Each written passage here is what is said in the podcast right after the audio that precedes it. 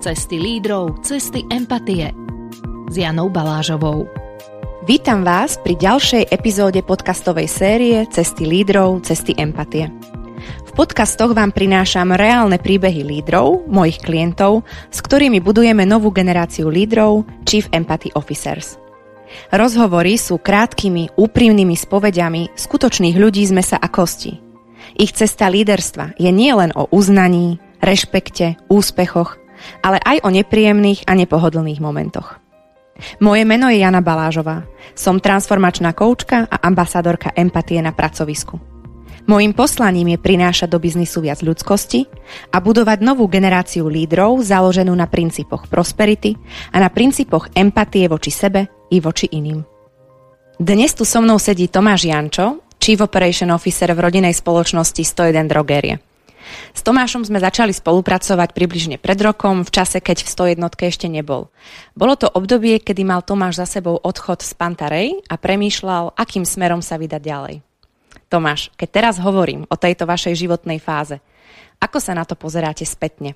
Ako vnímate tento váš čas biznisového zastavenia sa? Dobrý deň. Ten moment vystúpenia z toho biznisového kolotoča Pantarej bol veľmi ťažký, ale zároveň v mojom živote veľmi dôležitý. Z pohľadu aj toho, že vlastne odchádzate z týmu ľudí, ktorí, s ktorými perfektne fungujete a je tam výborná interakcia a aj sa vám darí, ale na druhej strane necítil som v sebe už tú energiu pokračovať ďalej a zdolávať tie výzvy. A úplne s kľudným svedomím môžem povedať, že bola to nejaká miera vyhorenia, a myslím si, že to bol pre mňa taký veľký mílnik uvedomiť si to, že ďalej to už nepôjde. A bolo to veľmi ťažké vystúpiť z toho kolotoča. Mm, tomu verím a uh, som rada, že hovoríte o tej téme vyhorenia. Sice nebolo to úplne uh, tak na pláne, ale ako vy ste uh, sa dokázali konfrontovať uh, s niečím takýmto, čo, sa, čo ste prežívali, čo možno pre vás ako veľmi aktívneho človeka, ktorý uh, neustále podporuje iných ľudí, myslí na iných ľudí, zrazu cítil, že nemá z čoho rozdávať? Myslím si, že veľa ľudí je v podobnej situácii a nemá práve tú odvahu urobiť ten krok. A na to som asi najviac hrdý, že vlastne prišiel ten moment, kedy naozaj sa už nedal, nedalo ďalej. A vedel som, že vlastne aj pre ten svoj tým a pre tých svojich ľudí už nemôžem dať viac. A že nemám vlastne ako keby z čoho naberať tú energiu ďalej. A bez toho, aby som vedel, že bude mať nejaký iný job alebo že kam sa bude môj život uberať, jednoducho som sa rozhodol, že z toho kolotoča vystúpim. A nechám to chvíľku bežať a uvedomím si vlastne, že čo, čo ďalej s tým životom. Uh-huh. Ja sa priznám, že aj vtedy, e, keď sme sa stretli a boli ste v tejto situácii, toto všetko ste prežívali, i keď v tom čase, keď sme sa stretli, už uplynul nejaký čas, že už ste s tom boli akoby, ako tak trošku uvoľnení, tak som to vnímala, že je to skutočne odvážne, čo robíte a najmä veľmi zodpovedné, aj voči sebe, aj voči iným ľuďom. A, a premostím, že teda, ako som hovorila, vy ste ma v tom čase oslovili na spoluprácu. Čo bol pre vás taký ten najsilnejší impuls, že ste si povedali, že práve tou témou empatie uh, vy môžete akoby pomôcť samému sebe prejsť týmto obdobím? Keď sa môžem nazvať, že som empatom, čo, o čom som presvedčený, tak my máme jednu veľkú nevýhodu, že my nasávame vlastne ako špongia pocity všetkých ľudí na vôko a častokrát nedávame priestor sami sebe a nerozmýšľame nad sebou. A proste príde ten moment, kedy vás to jednoducho v tom živote zožuje. A je len na vás, ako, ako veľmi vlastne necháte sa tým prevalcovať, alebo príde ten moment a postavíte sa k tomu čelom. A poviete si, že OK, tak to nie, že potrebujem tú zmenu.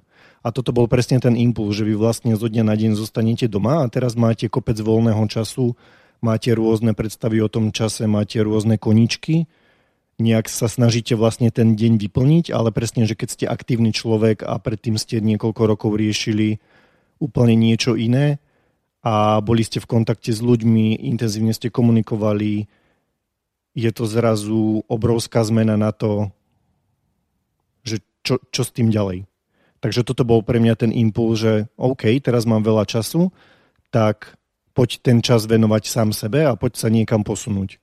Čo vám v tom pomohlo najviac? Asi prijať tie svoje pochybnosti a tie svoje, tie svoje všetky obavy a, a slabé stránky a uvedomiť si to sám sebe. Toto je podľa mňa veľmi dôležité v tejto fáze a ono potom aj platí, že ak si vlastne tie svoje nedostatky ako keby v sebe akceptujete, tak nikto ich nebude môcť použiť potom v budúcnosti proti vám. Hej, že vlastne je to aj taký ako keby obranný mechanizmus. Sme v podcastovej sérii Cesty lídrov, cesty empatie, takže budeme sa veľa rozprávať o empatii. A vy ste aj sám o sebe povedali, že, že ste empat. Ako ste to tak vy skutočne pociťovali a pociťujete v biznise? Je empatia v biznise alebo pociťujete, že je deficit? Ako sa na to vy pozeráte? Myslím si, že je fajn, že už sa búrajú tie mýty a už prechádza tá doba, kedy vlastne všetci tí lídri alebo ľudia, ktorí sú na riadiacich pozíciách, boli vnímaní, že musí to byť človek veľmi tvrdý, veľmi zásadový, veľmi nekompromisný a má si držať odstup od ľudí a, a najlepšie, keď ich aj keď počúva, ale proste aj tak si rozhodne po svojom tá empatia má v biznise a hlavne teraz obrovský význam a je fajn, že sa to pomaly dostáva aj do veľkých spoločností. Vy už teraz o, teda pracujete, ako som v úvode povedala, pre 101, 101 drogérie a máte na starosti veľký tím, o, retail. Ako vnímate túto skúsenosť, o, svoju lídersku? Tak hovorí sa, že práca s ľuďmi je jedna z najťažších, čo je pravda, ale zároveň vám to vie veľmi veľa priniesť. A ja milujem prácu s ľuďmi nech sú akýkoľvek. A vždy som sa snažil s tými ľuďmi veľa komunikovať a veľa ich počúvať a zisťovať od nich uh, tie veci, ktoré, ktoré ich trápia alebo ktoré dennodenne vykonávajú. A rozprávame sa vlastne o týme nejakých skoro 900 ľudí na prevádzkach, lebo je to 240 predajní a priamo podobnou je 13 manažerov je úplne krásne, keď vlastne vidíte s nejakým odstupom času, že kam sa tí ľudia za ten čas posunuli. To je úplne asi to najlepšie, ten, to vysvedčenie, ten výsledok. A, a čo hodnotíte vlastne na základe tej skúsenosti, pretože vy stretávate naozaj veľmi veľa individualít, veľmi veľa takých rôznych mm, osobnostných dynamík alebo tých tímových dynamík. Každý uh, sa správa inak, prejavuje sa inak, každého človeka motivuje niečo iné. Čo vy vnímate, že v tejto práci s človekom, ale aj s rôznymi týmami je pre vás najľahšie, že to pociťujete, že je vám to až také prirodzené, že je to možno váš taký dar, ktorý v tom líderstve využívate a čo vnímate ako najťažšie? Mm, nemám, nemám ako keby, pre mňa najľahšie je komunikácia s tými ľuďmi. Hej, že naozaj asi mám vo vienku ten dar, že tí ľudia, ak to máme správne nastavené tie pracovné vzťahy, tak ma dokážu nasledovať, čo ma veľmi teší o to je to viac zavezujúce.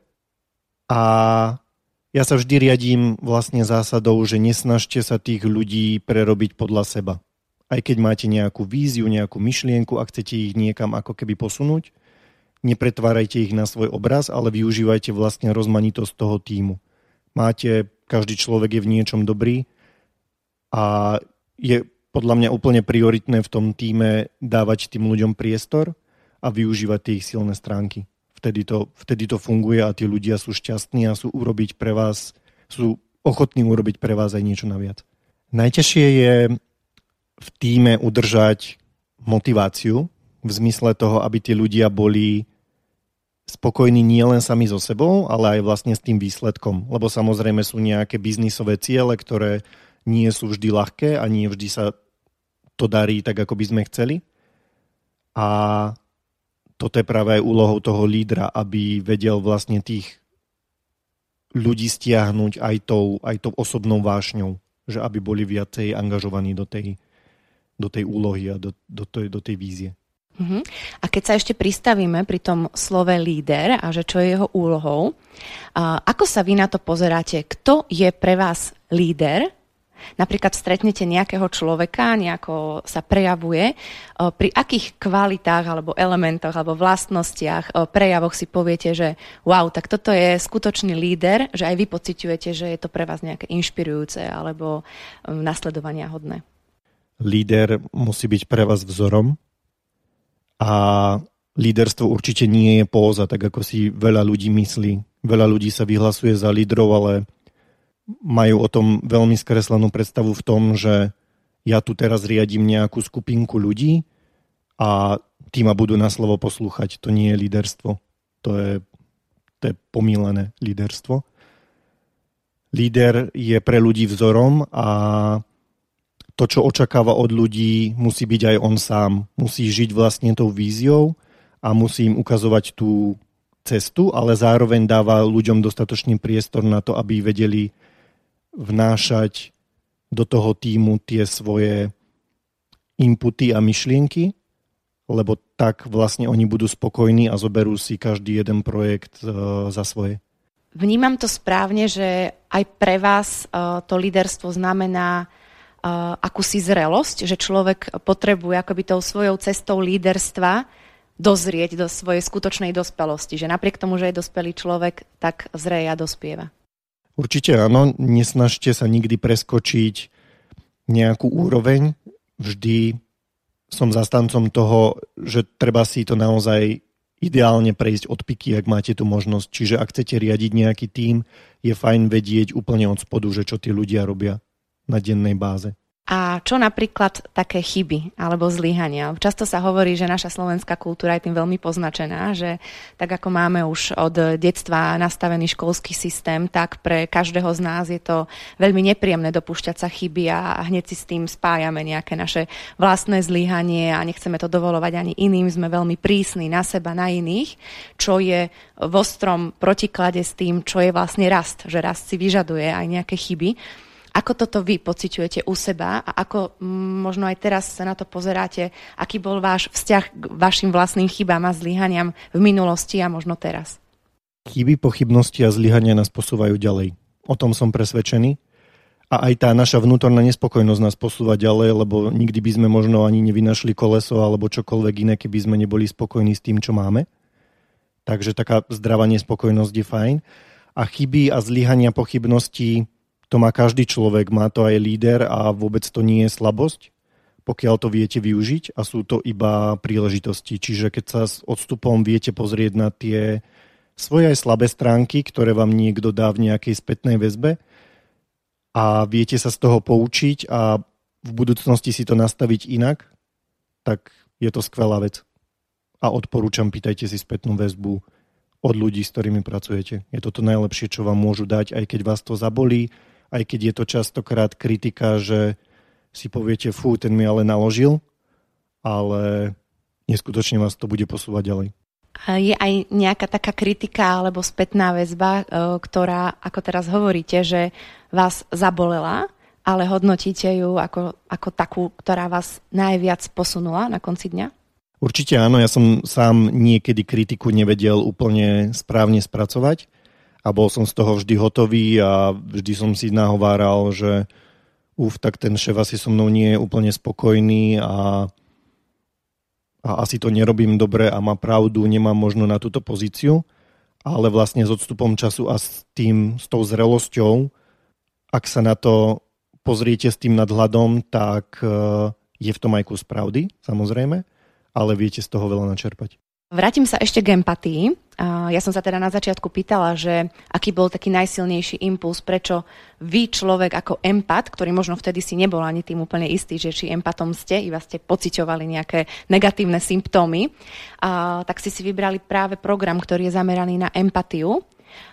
Ako sa vy pozeráte vlastne na empatiu? Ako vnímate, že tá empatia je pre vás ako empata nápomocná? Empatia je trošku taká, taký tenký ľad lebo môže vás to stiahnuť v tom zmysle, že naozaj tí ľudia, keď nie ste dostatočne odolní, tak vás môžu stiahnuť k tomu, že budete vlastne iba ľudí počúvať, budete všetkým pomáhať, ale nikam neposuniete možno svoju víziu ani sám seba a vás to celé pohltí.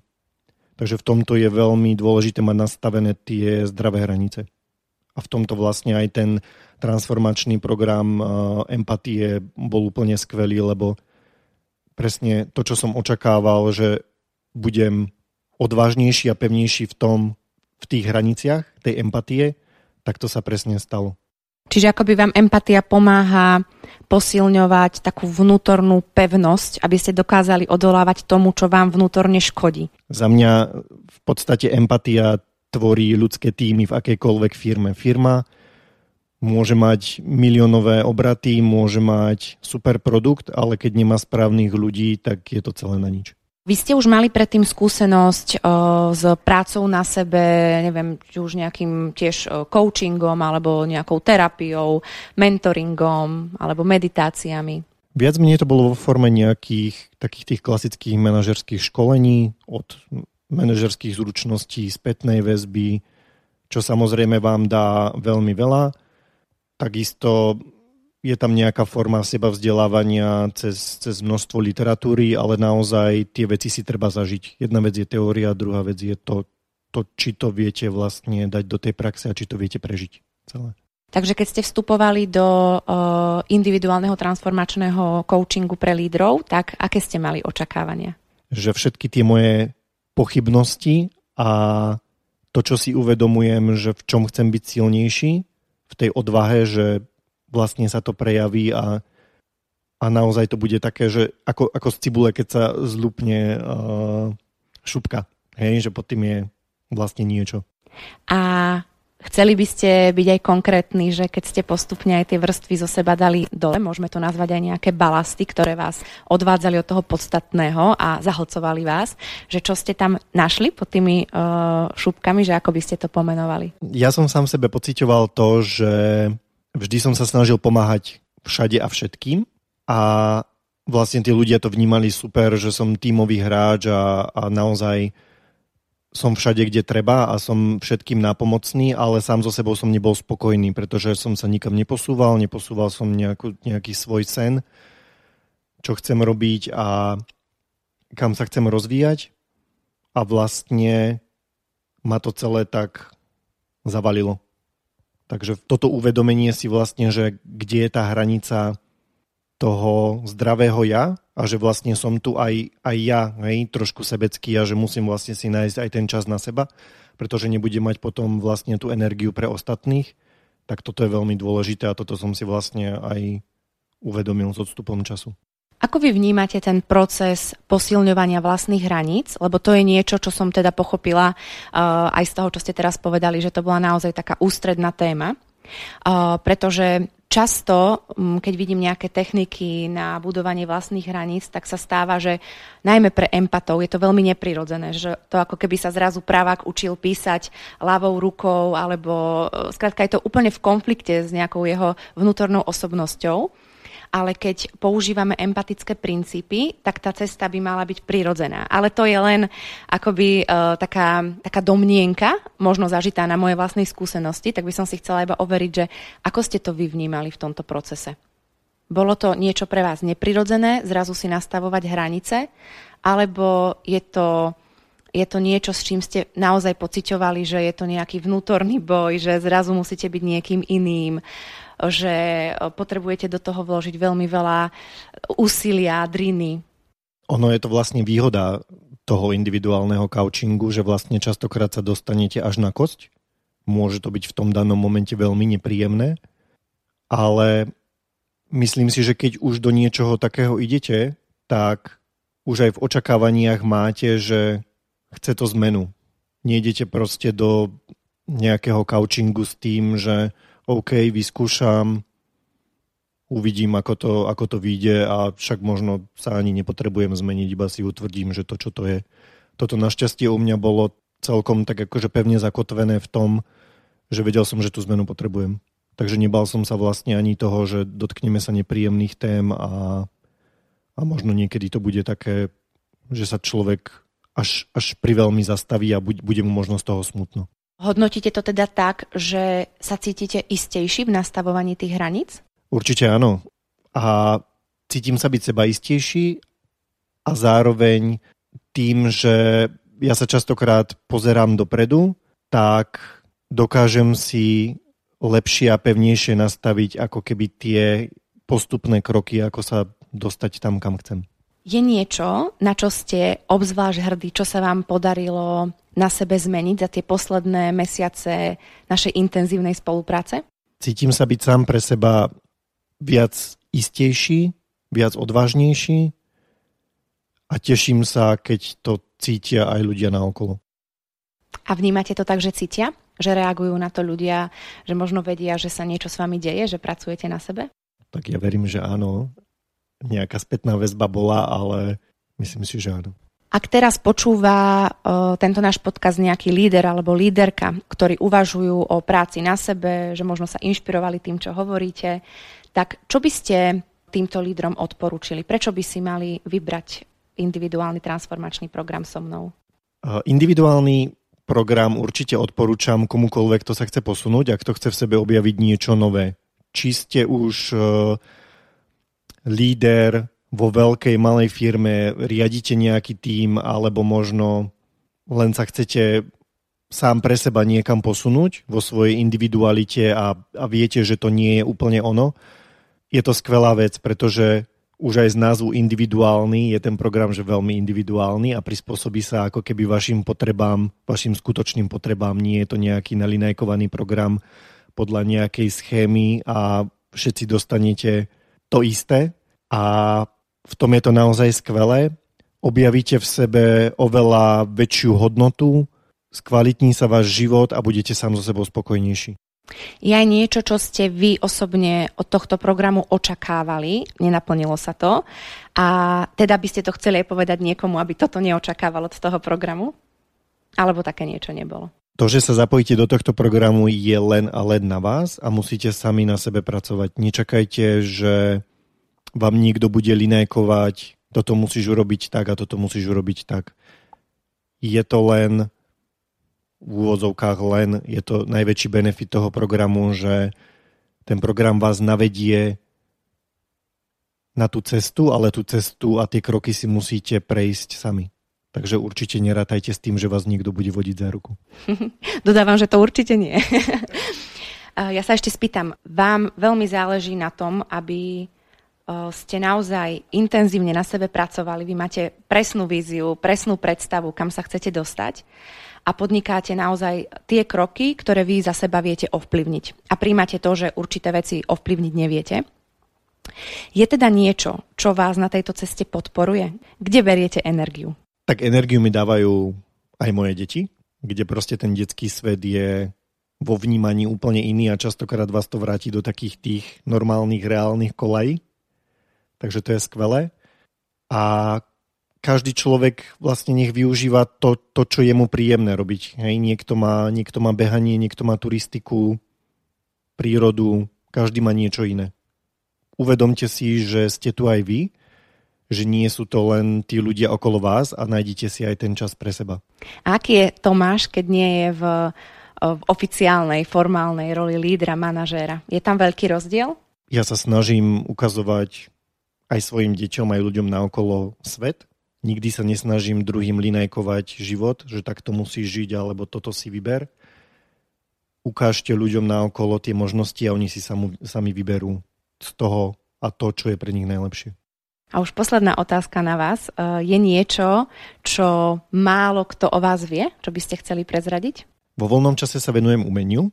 Nie v zmysle, že by som maloval, spieval alebo niečo podobné, ale venujem sa zberateľstvu a investovaniu do umenia a je to pre mňa oblasť, kde, kde nachádzam jednak aj potešenie a je to pre mňa niečo, čo, čo ma vždycky tak aj upokojí a dostane ma to do toho svojho, takže toto je možno vec, ktorú o mne niektorí nevedia a sa práve dozvedeli. Ďakujem krásne, Tomáš. Aj za čas, ktorý ste si našli na podporu transformačného programu, ale aj na to, aby ste odkryli aj iným lídrom také možno tabuizovanejšie témy. Ďakujem, že ste hovorili o vašich osobných nejakých ťažších momentoch, aby sme nevykreslovali líderstvo ako prechádzku rúžovou záhradou a že je to človek, ktorý stále príjma len nejaké uznanie, chválu, pozitívne výsledky a úspech. A veľmi si to cením. A krásny deň vám ešte želám. Možno sa ešte niekedy takto budeme rozprávať v nejakom ďalšom podcaste. Takže veľa úspechov vám želám. Ďakujem ja veľmi pekne a určite poďte do toho. Snívajte a budujte svoje sny. Ak vás táto cesta lídra zaujala, a tiež by ste sa chceli stať súčasťou novej generácie lídrov, pokojne sa mi ozvite mailom alebo telefonicky. S každým, kto chce vedieť viac o tom, ako sa tiež stať ambasádorom empatie, darujem 30-minútovú konzultáciu zdarma. Teším sa na vás. Cesty lídrov, cesty empatie. S Janou Balážovou.